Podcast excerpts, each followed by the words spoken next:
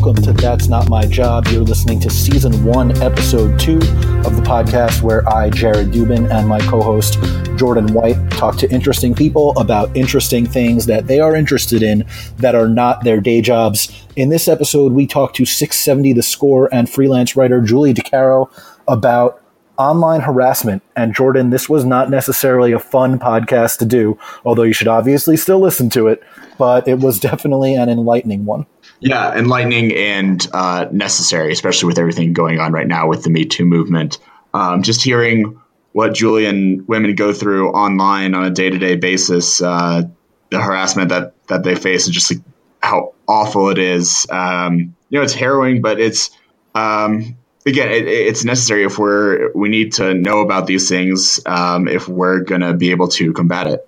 Yeah, and uh, the timing of when we did the podcast was interesting as well. I think it was, you know, around the time or maybe a couple weeks before the uh, the allegations, you know, about all of the the wave of sexual harassment in, in Hollywood came out, and hearing about, you know, what people have, have written about since then, you know, the, the so-called whisper network that, you know, women have to tell each other about you know people to stay away from or or ways that they can deal with these kinds of things. You know that's that's something that happens for for online harassment and not just you know in person harassment as well. And uh, hearing about the evolution of how she reacts to this kind of thing I thought was interesting too. And then obviously we you know shat on Twitter for a while which uh, you know is, is basically its own cottage industry at this point.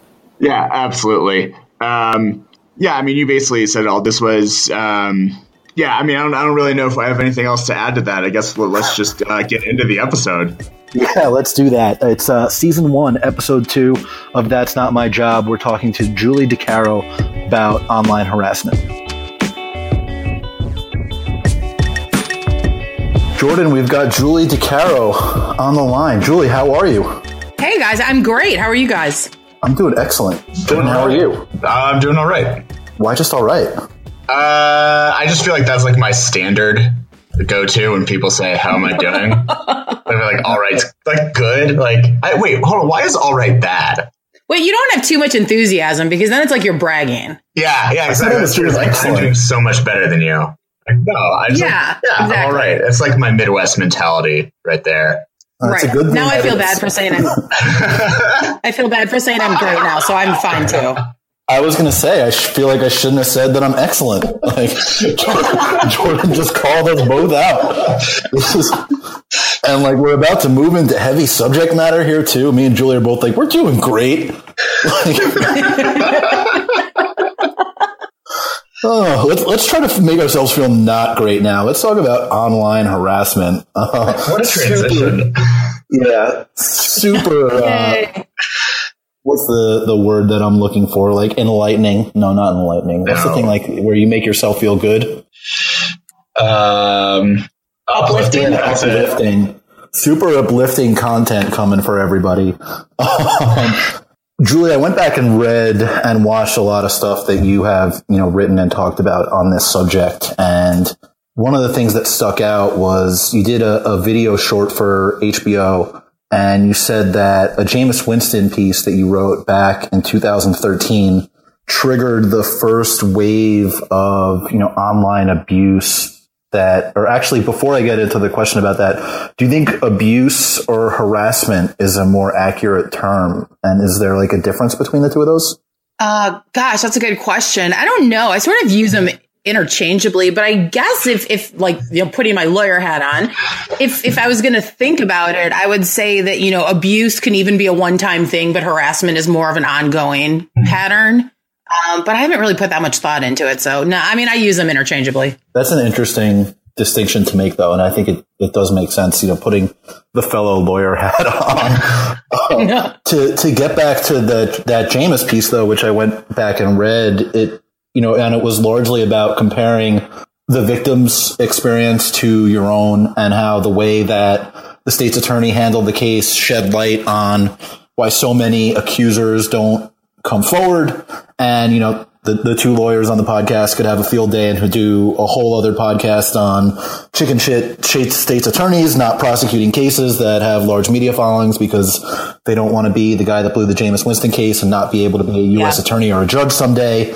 But you know that that piece you said triggered the first real wave of you know abuse or harassment that you faced. Um, how did you respond to that at the time, and have you changed the way that you respond to attacks like that now? Oh, that's a good question. Well, first of all, let me say that HBO short was supposed to be a full on real sports episode. They came here and they like rearranged my house, took all the furniture out. They were here for like three days and then they wind up being like, oh, we're going to go in another direction. So that was, that was, that whole thing was obnoxious. I took like three days off work and they took all the furniture in my living room out and put it like on the front, on the front lawn and put their own stuff in. And it was crazy. Um, TV sucks, man. Like, don't do TV. Um, you know, the when the Jameis Winston thing happened, I, you know, I had been sort of initiated into online harassment because I was a blogger and you know, there were always fights between the blogs and um, you know, so a lot of the stuff about my blog would be like, you know, making fun of me for being a woman or whatever, but the having it come from anonymous strangers who I didn't know um, what hit me completely just caught me completely by surprise. I didn't even know that could happen to you on Twitter because I think like back to those days in Twitter and it was like the salad days. We were all like, la, la, la. we were all doing like TCAP, you know, on Sunday nights and just having a great time. Um, and, and I didn't really know that anything like that could happen to you. And so, um, I still feel almost like I still suffer from the trauma of it because it was just so shocking when it happened. Um, I don't even remember what I did. I think I probably just curled up into a ball for a while and and then also, um, I think I probably tried to hit back at a lot of people, which at the time probably just made it worse because I have a better understanding of a lot of things now than I did back then. Um, you know, now I sort of am always prepared for it. You don't know when it's going to happen. So, like one day I said something um, on Twitter about The Rock and him like slut shaming one of the female wrestlers on Raw, and a whole bunch of the guys at Barstool didn't like it. And next thing I knew, I had to like shut down my account for a week because all these stoolies were coming after me. So it's like you don't even know when it's coming. And so I think you're kind of always perpetually in this fight or flight sort of mode when you're online, which, and I think it leads a lot of people to self censor, right? So there's things that you maybe want to speak up about, but you don't because you're like, I just can't handle the harassment today. And I know that, that a ton of people go through that and writers go through that. I've had female writers say like, you know, when something happened in baseball, they really want to speak out about, but decided ultimately not to because they just couldn't handle the harassment. So I think, it, you know, for people who are just sort of, that's part of the internet, you know, just get used to it. I, it silences people. And, and that's really the problem with it. Did, when you first experienced that harassment and abuse, did any other, uh, women writers or, um, I mean, anyone else who had experienced that sort of harassment reach out to you and, I mean, just not talk you through it, but like share their experience? Because I'm I'm wondering what that kind of support system is like, but like behind the scenes. Well, I think it's much different now. So back then, no, because I think everybody, nobody talked about it. You know, everybody sort of felt like this is something that happens to them. And it's almost like getting bullied at school where you just feel like you're embarrassed. You feel like it's your fault and you don't want to tell anybody and you don't want anyone to know.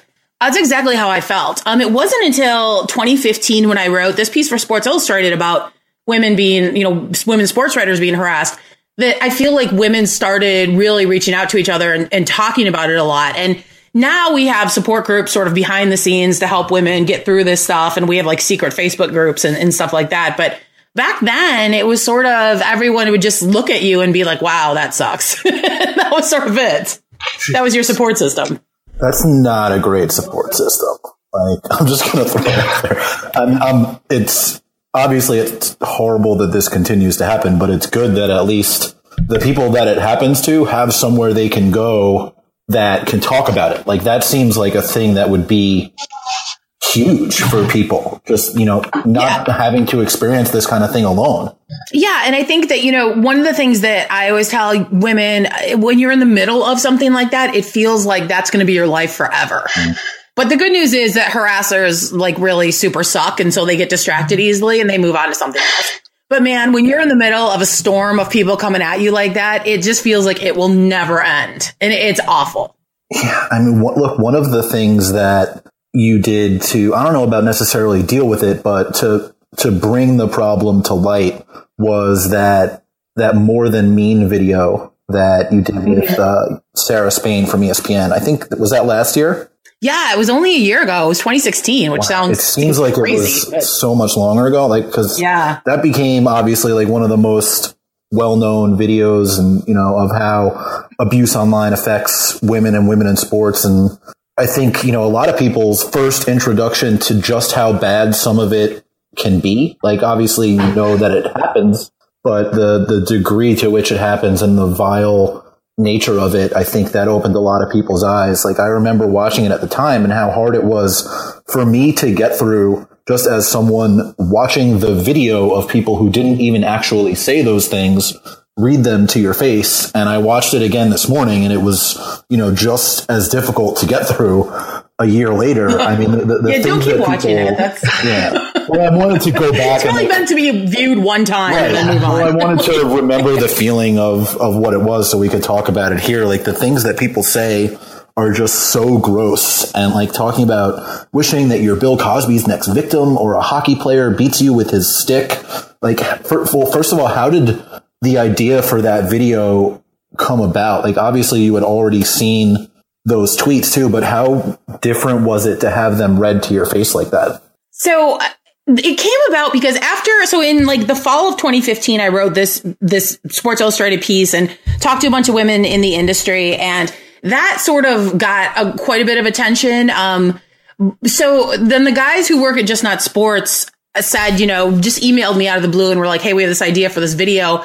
And I was sort of at the point where I was so like done with everything. I was just like, yeah, sure, let's do it.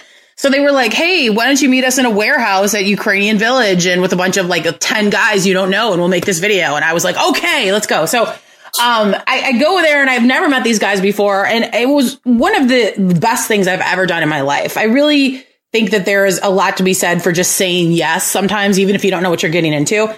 So we went and we did the video, and um, obviously I had pulled some of the worst tweets and given them to the guys so that they could use them in this. But we couldn't use the very worst ones because we then YouTube would take it down for just being too like upsetting. So we had to sort of find the like intermediate tweets, not the advanced harassment tweets. So the stuff that people see in that video is not even close to like the worst stuff that we got. Um, we had to tame it down a lot. Um, so you know, we we did the video, and then I reached out to like five or six other women in sports in Chicago, and nobody wanted to do it. Um, everybody was like, "Oh, my my editor won't like it," or you know, just like I, I think that'll just bring more harassment on me and stuff. So nobody would do it. And finally, um, I was like, you know, let's just ask Sarah Spain if she'll do it. And Sarah and I had worked together um, at the Tribune and stuff, so we knew each other and so she came and did it. And the day that it launched, we thought, you know, maybe a few people would see it. Maybe people in the industry would see it. The day that it launched, um, I was homesick and I took a nap. I woke up and I had like 700 Twitter notifications. So that's when I knew something had happened. I didn't know if it was good or bad yet.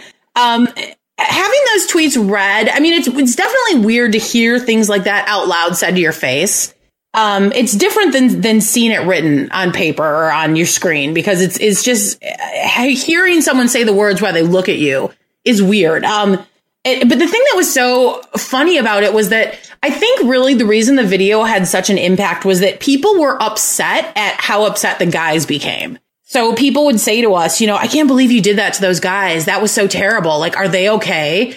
And Wait, it's what? sort of, yeah, yeah, no, a lot of people would say, like the first thing they would ask us was about the guys and if they were okay and if they were acting and if we you know we said they're not acting and they were like well that's really terrible that you did that to them and so sarah and i became aware very quickly that part of the reason this had such an impact was because people didn't like seeing men being upset and i think that if it had just been women being upset it would have been easy to ignore and and, and that's why i think that the idea was so genius that's crazy to me that the thing that upset most people like I didn't even yeah. think about like what's happening to these guys. Like clearly it affected them. They said it in the video.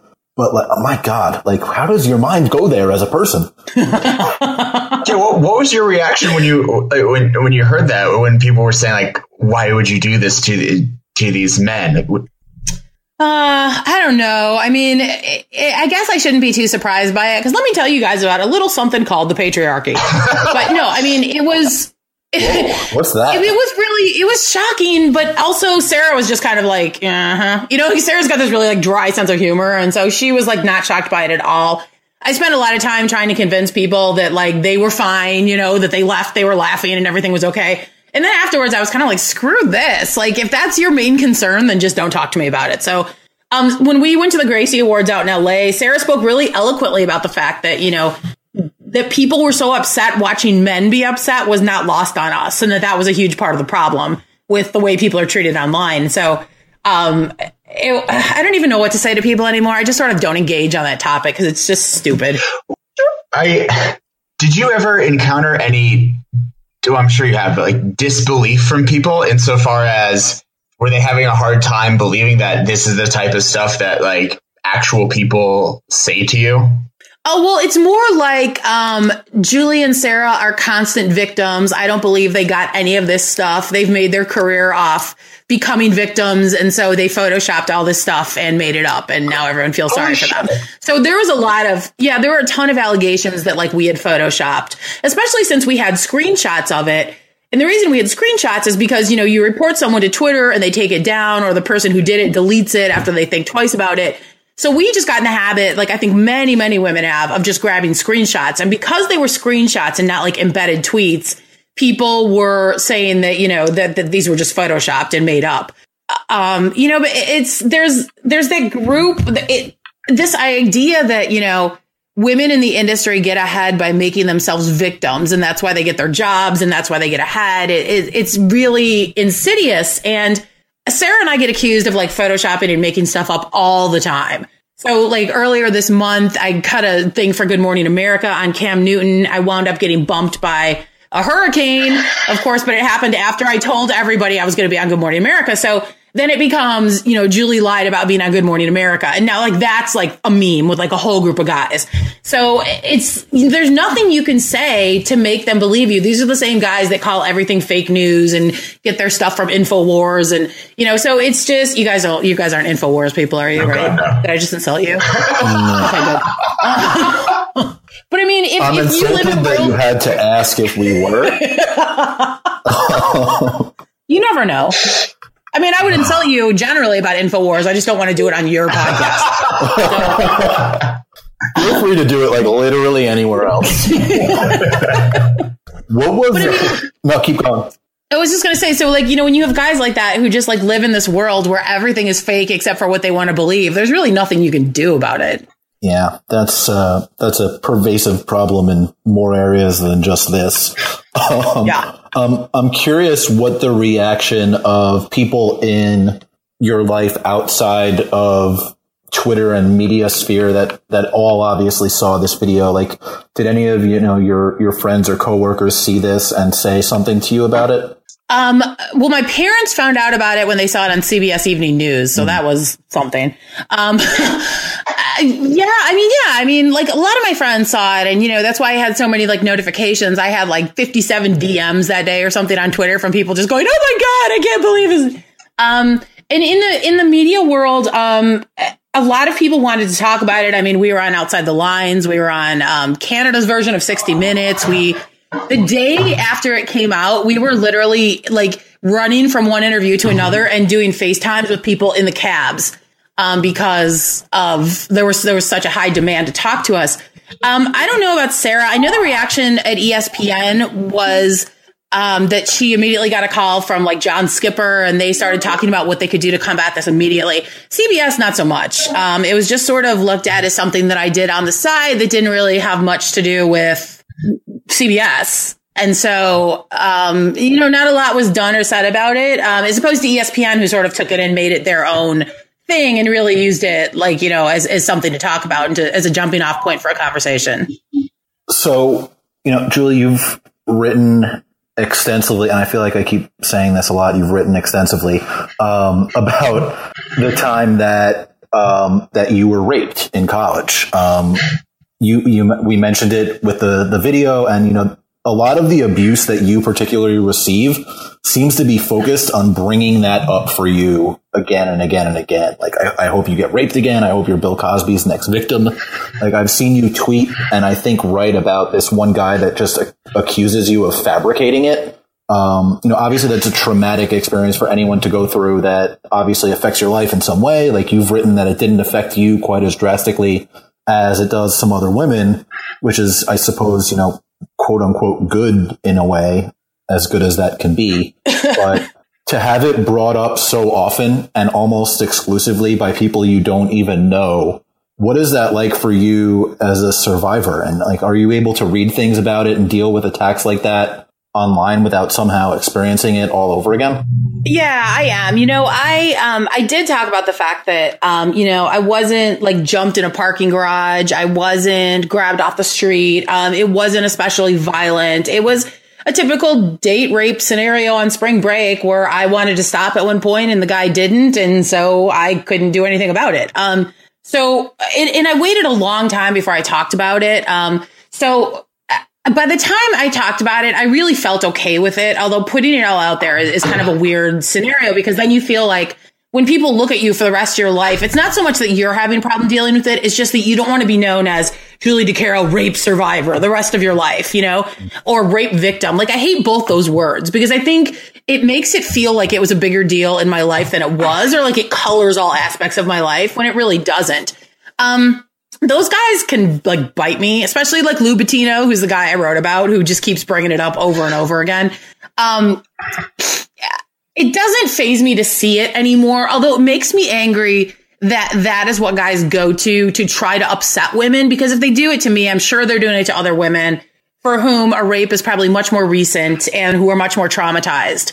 So it's just such a shitty thing to do to another human being. Um, and so it makes me angry, but it's not the kind of thing where I see it and I get traumatized all over again. most of the time. I mean, certainly there are bad days once in a while, but it's not the kind of thing where a guy reminds me that I've been raped and I crumple into a heap. So, um, mostly I just think they're horrible human beings and I put them on blast to try to like destroy their lives when they do that to people. Cause I just don't think there's any excuse for that. So is, is most of the harassment or abuse that you get on whether on that or on something else? Is it usually people that, you know, are just see something you, you wrote or you said and come in on that one day and one time? Or is most of it people that repeatedly come after you? It depends. Um, there's different groups of trolls. And one of the things I, I, think we do that is really a mistake is to sort of lump all trolls together as being trolls. And there's trolls and there are cyber stalkers. And. I think of trolls as being the people who just want attention, who might hit you once or twice, or maybe even once a month because you're their favorite target. But cyber stalkers are different. And, and I have a group of those who have been around since the Patrick Kane reporting that I did. And they've been um, pretty consistent in making parody accounts of me constantly, always having to do with me being fat or me looking like a pig or, or whatever. Um, and, and they are there all day and all night. Um, and it's, they sound super original. Like that's, that's yeah, I've never heard that stuff before. And like super well adjusted too. yeah. Um, so, I mean, those guys never go away. Um, I think that typically trolls might see something I've said or they just don't like me in general. So they come in to just say, Hey, I don't like you. And it's like, okay, well, thank you for letting me know.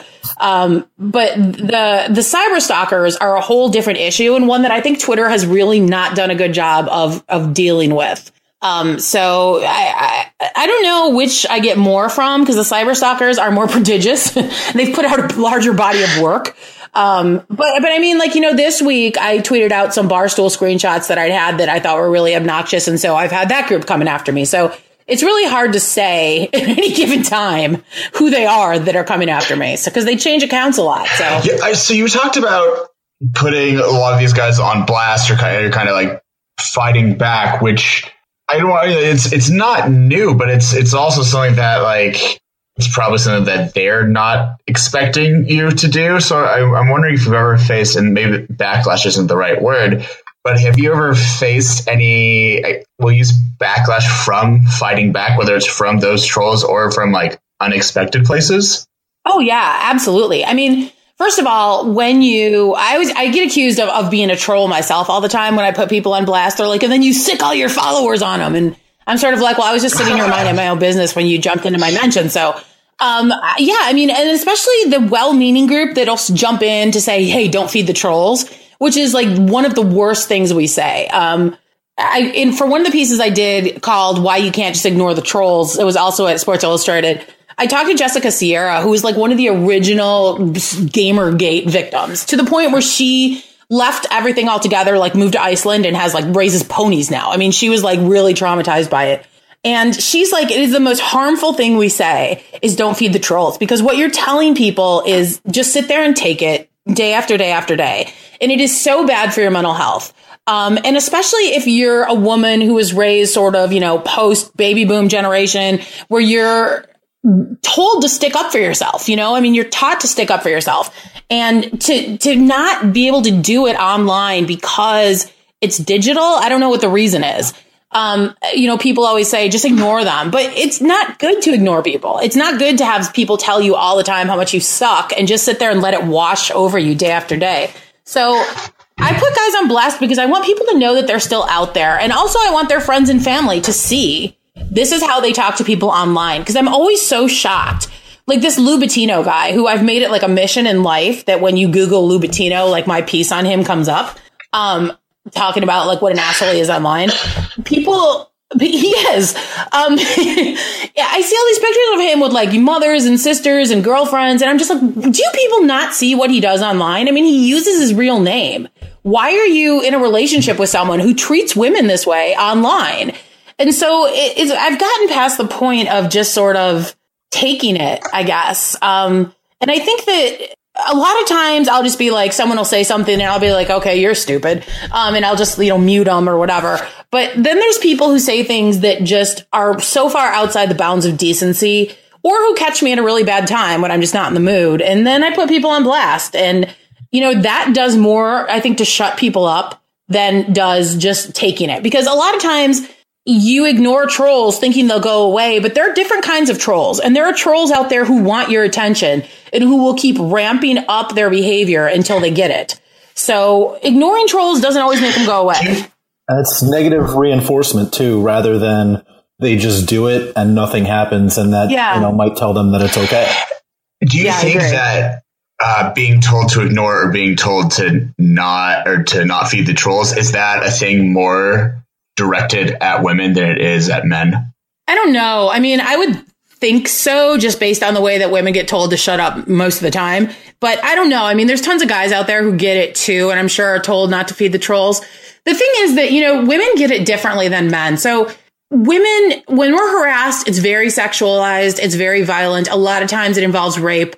Um, the worst thing I ever had, and feel free to edit this out if it's too like disgusting for your audience, because God knows it's, it's really hard. Um, someone sent me a picture of a bound woman being held by several men while they drained her slit throat into a bucket of blood. What the Jesus. Um, and and I, I don't even know if it was real, but it was so upsetting. So, you know, men don't get that kind of stuff. Even, you know, they get a lot of like, you're stupid, you suck at your job. And so men say, you know, oh, I get trolled too. But it's not the same. Women get a much more genderized, violent kind of trolling than men get. And so, um, I don't know. I, I, guess I'd have to ask a guy, you know, if they get told to ignore the trolls all the time. But I know that women definitely get told in many, many ways to be quiet, especially online all the time. So it wouldn't surprise me if women get it more. Yeah, I mean, look, we were going to move into Twitter, but since you brought up, you know, the difference between, you know, what, what women and men get, like, so I, I want to ask about like the, the psychology of the people that do this. Like, I would imagine that given the volume of you know harassment that you get, I would imagine you've thought about it at least some, and like I would think more than I have, and I've I've thought about it like a good deal in preparation for this. Like to the extent that I get attacked online, now that I've blocked the few people that used to do things like call me a kike faggot, like it's almost exclusively about my work and not about me or anything relating to my life in any way whatsoever. Like it's like, hey, fuck you, Dubin. The Blazers are awesome, and Dame is much better than Mike Conley, which, like in the grand scheme of things, is oh. basically just a conversation that I might have with one of my friends that really likes Damian Lillard. And, That's like my dream to have people like, yell at me about sports. Yeah, and it's like it's not really like an online attack. Like it's it's not like what what you and other women and people of color a lot of times as well deal with is obviously much different, and I would imagine it comes from a much different place. You know, inside of whoever is doing it. Like, have you thought at all about what motivates these people that do this, and, and what do you think it is? Oh boy. Um, I, you know, I think that there's a huge part of it, and, and guys will say this to me all the time. Like, you know, I go to sports to get away from women. So, the, and the last thing I want to hear is a woman talking about sports. So it's like, okay, that's healthy.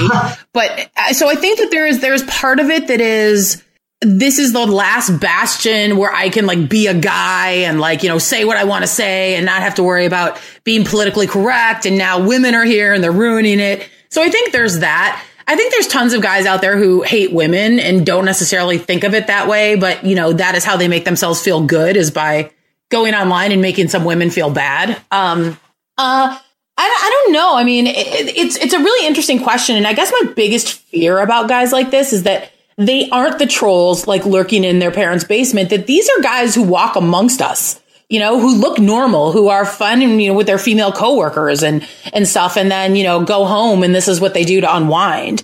That's like my biggest fear. Um, so I don't know. I mean, I guess a psychologist can maybe talk about it. And I know Lindy West did that piece for This American Life that everyone always talks about where she talked to her troll and he said, you know, I felt really bad about myself and you feel so good about yourself and I wanted to knock you down. I don't, I don't know. I mean, if that's what goes into it, I'm sure it does for some people. Um, but I think, uh, sadly, I think the explanation for a lot of it is just misogyny and racism. And I know, however bad white women get it, women of color get it a million times worse. So I, I just think, sadly, it, it's a lot of the, you know, men out there who, and women too. I mean, there are women who join in to sort of get the approval of men and join in with this stuff, which is really disheartening. But I, What's I think the that breakdown it's, like for for the stuff that I mean? Is it? I would imagine it's mostly men. I mean, is it? yeah, I think it's like, pers- you know, 90, 10, you know, men, women. Um, but there always are these young girls who jump in and are like, you know, trying to endear themselves to the guys by being the cool girl who can make fun of other women and stuff like that, uh, which is something that I think a lot of us do like in our 20s and teens to try to align ourselves with the guys, you know, and that's who has the power. And if you, there's this feeling that if you align yourself with the guys, then nobody can hurt you. And of course, that is never the case. But um, I don't know why they do it. I think there's just a, a you know a, a big amount of people who don't like the way the world is changing and would like it to go back to the way it was, um, where women and people of color are largely kept out of a lot of industries. And and I think that's mostly probably what's behind it. Is it? I mean, I know you said it's disheartening, but does it just also like piss you off when you when there are girls who are saying this exact same stuff that guys are saying? Yeah, I think, you know, when it comes to young women, at least I understand it because like I said, a lot of us in our, you know, teens and 20s did that kind of thing because you're so uh, I guess conditioned to seek male approval, and that's one way of getting it is sort of aligning yourself with guys while they're making fun of other women. Um, I do sort of want to, you know, fast forward to like these women in their 40s and sort of be like, look what your 19 year old self is doing. Um, but at least that I understand. Although it is, it's maddening to see to see it happening. But you can't explain it to a young girl. She has to learn it for herself. What really does aggravate me though is when there are certain guys in media who are known for trolling and who sort of make a career out of it. And I know Oh, these women that that complain about hmm? Who might that be? I don't know. Anybody knows those But guys? you know, there's a lot of women who complain about these guys incessantly behind the scenes, but will never say anything about them publicly. And either because of their career or because they, you know, don't want to deal with the, you know, harassing harassment. And that to me is really frustrating because there's women putting themselves out there trying to bring light to what these guys are doing. And then there's women who join in behind the scenes talking about it, but then don't want to say anything publicly and don't want to risk anything. And that I think is aggravating. That aggravates me. Have you seen Have you seen that change a little bit recently? I'm thinking, uh, you know, we've seen Sam Ponder speak up when uh, ESPN made the deal with Barstool, and then, and I'm sorry if I butcher her name, uh, Elika Sadeghi uh, from Fox Sports uh, tweeted out the contract that Barstool wanted her to sign that said basically you have to be okay Yeah. with harassment and abuse in the workplace. And that's something that I don't know if I've really seen a lot in the past years. It seems to be kind of like a new wave of uh, women showing straight up like, hey, this, like, I'm not making this up. This is a thing that happens, and here's my proof. Yeah, I mean, I, I, was really grateful to Sam Ponder for saying something. Um, those of us that did start out trying to say things a couple years ago got basically harassed into silence. Um, and so then they've created the situation where everyone is afraid to say something. I mean, I know women who won't even use their name online because, you know, they know that the, there, there's guys out there that just do searches for it just to come get you. Um, I completely lost my train of thought. it happens. Let's let's let's pivot then because I I think that we need to talk at this point about Twitter. This is where most of this stuff, almost all of this stuff is happening at this point. Like I feel like I definitely know the answer to this question already, but has Twitter made online harassment infinitely worse? Yeah, definitely. By far. Yeah. Uh, you know, just the refusal to deal with it and the constant stream of people begging them to do something about it while they're like, hey, we're going to give you 280 characters. And, you know, the thing that really alarms me about it is that it's become so normalized now. Like I have so many guys now, like well-meaning guys. Hey, hey, you know, this is just what it is. If you're going to be on Twitter, you got to deal with it. And that should not be the way we look at this stuff. Like mm-hmm. seriously, it, you know, someone saying something hurtful to someone online is the same as walking up to them and saying it in their face on the street. And we'll tolerate one, but not the other. And um, Twitter has really gone a long way by just letting this stuff fester to making this a way that people have discourse with each other now, which I think is really upsetting.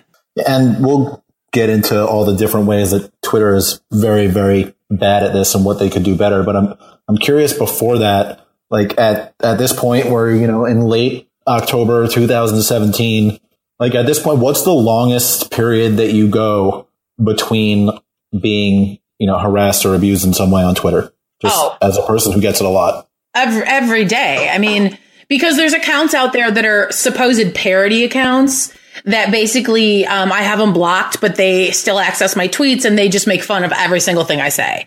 So it's daily. Um, and you know, that stuff I've had to sort of get zen about and just kind of let it go. But if I really were to, like, so, you know, Twitter allows you to like, you know, only see, there's the quality filter.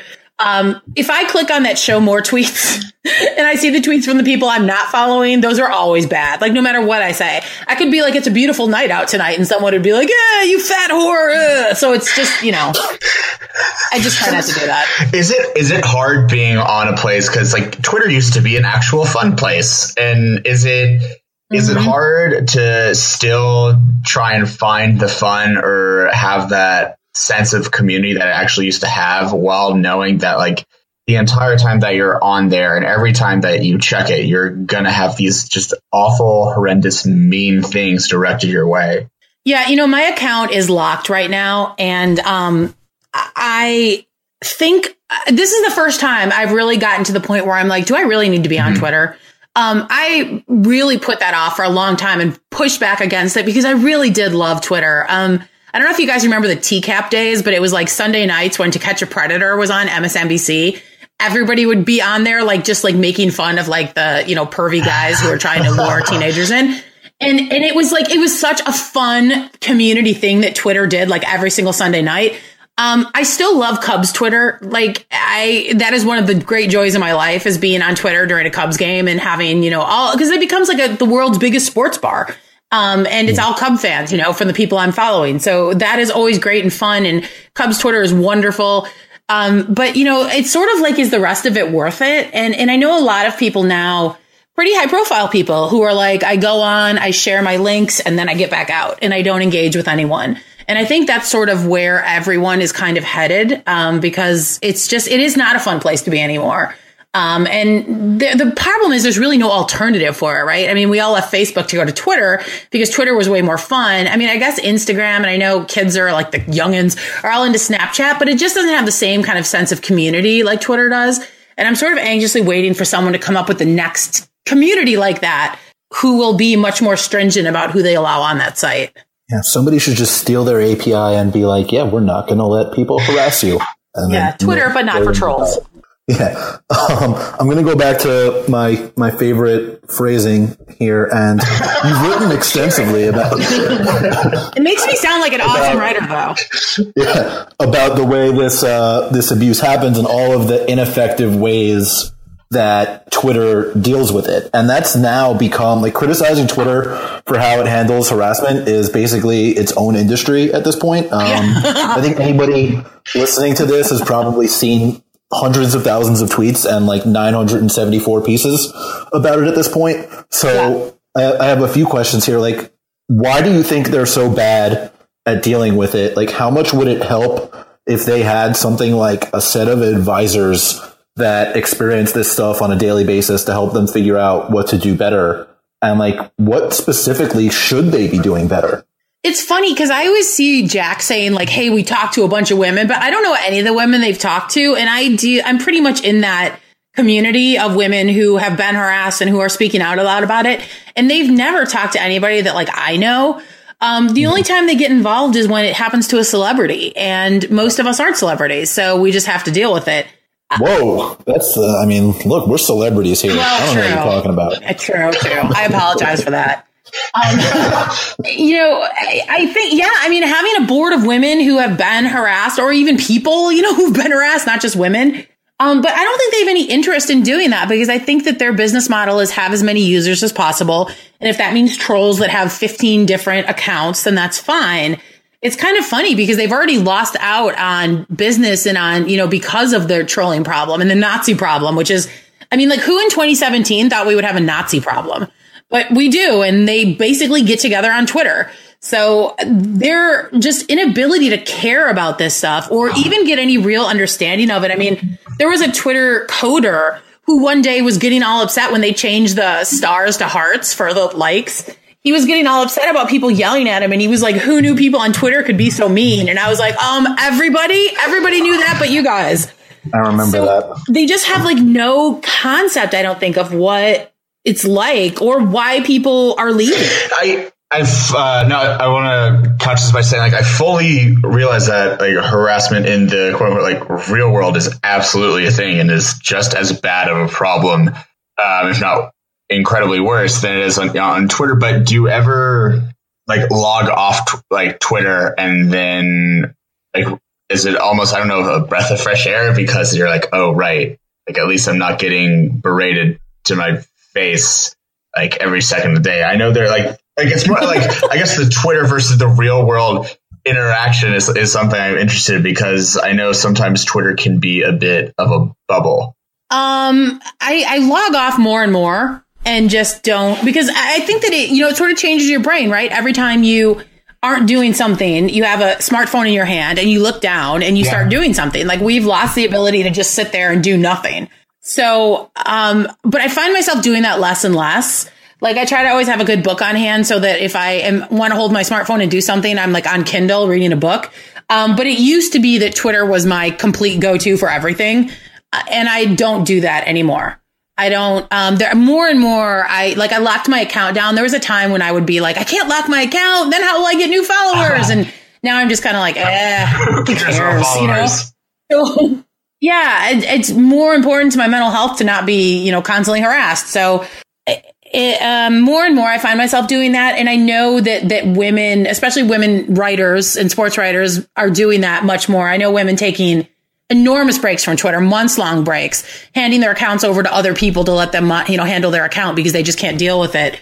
So I, I think that that is sort of silently what is happening to a lot of people but when you have, when you let people make as many new accounts as you want, it doesn't really matter because there's always, I don't know that Twitter can see it because there's always like trolls making like 50 new accounts. So I don't know that they see all the people they are losing who are people who have had important voices on a lot of mm-hmm. different issues. And, and that's a huge problem. So when the Nazis and the trolls become louder than everyone else, it's like, why would you stick around? Yeah. I mean, you, so you also wrote a few years ago that online abuse targeted at women is worse in sports Twitter than it is anywhere else. Do you still think that's true or has like politics Twitter or yeah. sexual assault allegation Twitter overtaken it at this point? Yeah, I don't know. Um, I, you know, I, I've had a ton of women reach out to me and say, oh, like you should try being a woman in the STEM industry or you should try being a woman, um, in the music industry. Um, so I think that that anytime it's a male dominated industry, that you're going to get it from that, you know, you're going to get it more from that group.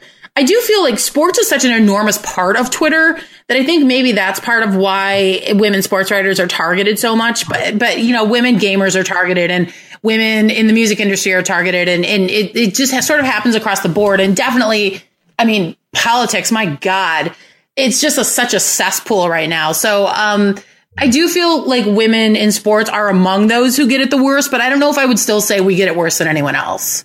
Yeah, I mean, look, it's so actually that's interesting. Um, I know you have for you know the the women who get this a lot. There are private Facebook groups. Have you talked to or you know do you know men that get abused consistently in the way you do, and what about what their experience is like, and how it's similar or different to yours?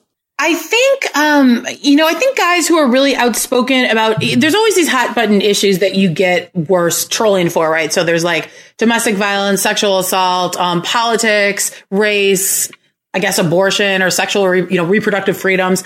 Um, and I think guys like Bomani Jones get it really badly. I mean, there's a mm. ton of like dog whistles and flat out racist, you know, horrible people calling him all kinds of names and stuff. Um, I don't know a lot of, I guess, white guys who get it the same way that women do. Um, but definitely when you add race to the factor, I, I, to the to the equation, I think you get a lot of bad stuff in there. Um, I'm sure there are guys out there that, that just have a horrible time with it. I just don't know if you always see it. I don't know if guys are as outspoken about it as women are. I mean, I don't count guys like Skip Bayless because you're sort of courting it. You're you're sort of peddling mm-hmm. controversy in the hopes that you'll you'll get a reaction from people. So I don't I don't count those guys. Um, guys who are being earnest in what they say and who are you know just kind of doing the right thing. I, I, I would imagine Dave Zirin gets it pretty badly. Um, but you know I don't know. What if any? And this is not to make again not to make light, but are there any coping mechanisms that you you've developed where I mean you know in addition to shouting back at these people is there anything else where you where you've developed a coping mechanism that you've developed to at least drown it out for a little bit, I guess. Yeah. Here's a funny one that I know tons of women do is like a lot of us like to watch SVU and watch Olivia Benson like just like punch men in the face all day. Like there's an episode the other day where she walks out after like a really bad day and this guy's like, Where's your smile for me, sweetheart? And she just like punches him in the face and we're all like, That's awesome. So, I mean, I think there's that. Um, I've also got like a group of women who um, we have basically our DMs open all day and we talk the entire day and sort of pick each other up off the floor. I think, you know, one of the unfortunate things about the sports industry is that there's so few women that we always feel like we're in competition with each other. There's never going to be, you know, three women hosting a show. There's always going to be maybe one and she's a moderator. So we always feel like we're in competition with each other. And, and I really try to explain, especially to young women, that you need other women in this industry way more than you think you do and get your group now. And so I think that, you know, having someone to go to who understands is is a huge thing. And that's like a, a big coping thing for me too. That's where I was going to go next. I'm glad you brought that up because I, I, you know, I think it's pretty much a universally held belief, except in certain circles at this point, like having more women involved in sports would be a helpful thing de facto for many, many reasons. Do you think that there's anything to the idea that having more women involved specifically would help deal with this problem? You mean on Twitter or just in general? Uh, on Twitter oh. or in, in sports in general? Like, yeah, well, I, would having more women involved in sports somehow help the women that are getting harassed by people in sports Twitter? Like, yeah, like because a, women are still sort of like an anomaly, right? Especially if you're someone like Doris Burke or Beth Mowins who is doing play by play and has really broken sort of the ultimate glass ceiling. Um, yeah, I mean, I, I, think that so much of this is because there are so few women in sports that you really are kind of a sitting duck out there by yourself. Um, so yeah, I think that when a generation grows up that sees women in sports as being just normal, then I think that there maybe will be an end to a lot of this. I know my kids' generation doesn't think anything of it, of seeing women on TV because they've grown up seeing women doing sports. Um, but there's a whole generation out there that hasn't. And, and, that's where a lot of the abuse comes from. And the thing that concerns me is that this next generation coming up of young boys who are like in their late teens and early 20s right now are learning that harassment is normal online. And, and that's where a lot of my concern comes from that even if seeing women in sports is a normal thing, that so is going after them and harassing them. So I worry about that a lot. How much does the you know, you mentioned that, you know, because we're talking about it online, obviously, it's different than it is in person. I mean, how much does the fact that so many of the, the people that do this are, you know, young men, like you mentioned, and they are the first generation to grow up with, you know, the internet and social media as just a fact of life and not something that developed, um, you know, during their lifetime and they had to get used to at some point as a wholly different thing than they're used to in communicating. How much does that affect the way that they talk about this stuff? That's a good question. Um, you know, one of the things I think that we really need to do is that parents need to be all up in their kids' like social media stuff. So I always tell this story about, you know, my son got his first phone when he was 12 and he was like the last one to get his phone. So like, what's up with that? Um, but he was 12 and uh, the first thing he did was start an Instagram account and then joined in with a bunch of his friends on body shaming Demi Lovato and basically saying all the things they didn't like about her body. And I was so appalled. Like I took his phone away and I was like, you know, you cannot be online until you're responsible. And, you know, I'm going to monitor you to make sure that you are. And we had a lot of talks about that. But I think that there's a whole generation growing up where their parents are just, oh, Facebook, pff, I don't get that, you know? And, and so no one has ever really taught them how to use this responsibly. Um, I don't know. I mean, the whole thing, when I start thinking about it, it just seems so hopeless that like this is what, you know, and I, and I guess there's always the hope that we saw Drew Magary's Deadspin piece come out and that there's guys who later in life will, you know, get to the point where they're like, oh, I was a real, you know, dick back then and I'm not now. But the, the problem with that is that you've trained an entire generation now of like, this is how you act online. And the women are left dealing with it, even if you've moved on to bigger and better things. So um, I don't know. It's it's actually really depressing when I think about it. that is super depressing. I mean, does does having a, a, generation now of parents coming up who are online literate, like, could that help in some way? Because you mentioned that the, there's a part, at least, of the current generation of parents that's just like, oh, that's Facebook, that's for the kids. I don't really know what's going on. Yeah. Like, could having people that know exactly what it is and how to use it and what goes on? Well, I think it, I think it can help if you're willing to do it. I mean, I think there's too many parents out there who are like, oh, I don't want to, I want him to have some privacy. And I was like, screw that. You're 12. You don't have privacy. Like I'm paying for the phone and I'm going to look at everything you're doing and I'm going to make sure that you learn how to be a decent human being online. I mean, you can't mm-hmm. expect just hand over, you know, a phone that's more powerful than, you know, the rocket that sent the, the computer that powered the rocket that sent us to, you know, the moon or whatever. And just expect that they're going to know how to use it. Like they are 12. Their brains aren't working even properly yet. I have two teenage boys. They're like clinically insane. I mean, there's like something wrong with them at this age. They're just not normal. So you have to be willing to not be a friend and to be a parent. Um, mm-hmm. and especially with young girls, I see way too many moms who are like, you know, oh, she's my best friend. And I'm like, your daughter's your best friend. She's 14. Like, that's nuts. So, like, I, you have to not want to be the cool mom and you have to want to be have your kids be aggravated and like roll their eyes and be like, you know, oh my God, my mom reads everything I write, so I can't say anything bad. But like, that's, I mean, I don't have any problem with that. That's my role as a parent. But there's this idea out there that, you know, you, you have to be the cool mom and you got to be the, you know, the one that all the kids like and you can hang out with them because you're not a regular mom. And, you know, and I don't know that those parents necessarily get involved in this kind of thing to the extent that I think they should.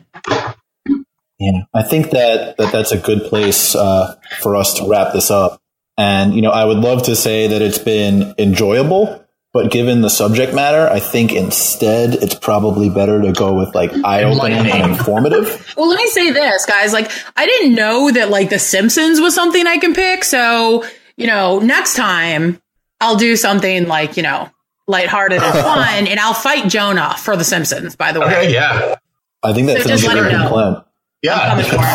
we'll just host we'll just host the Julie versus Jonah like Simpsons fight. That would be great. The Simpsons showdown. Yeah. Let's just make like the whole podcast all about the Simpsons. I feel like that could work too.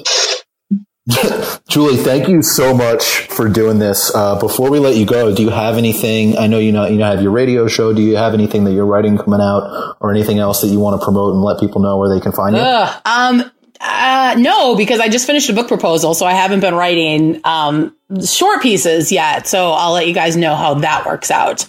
But um, I guess uh, this Buy is the book when it comes yeah, out, if, whatever if it, it is. I don't out. care what it's about. Yeah, um, I guess I would. The irony of this whole thing is, I guess I would say to people, the best way to find out is follow me on Twitter, but, but don't be a jerk. Oh, follow Julie on Twitter, and please do not do any other kinds of things that these horrible people do. Uh, I'm Jared Dubin. He's Jordan White. Thanks for listening to the show.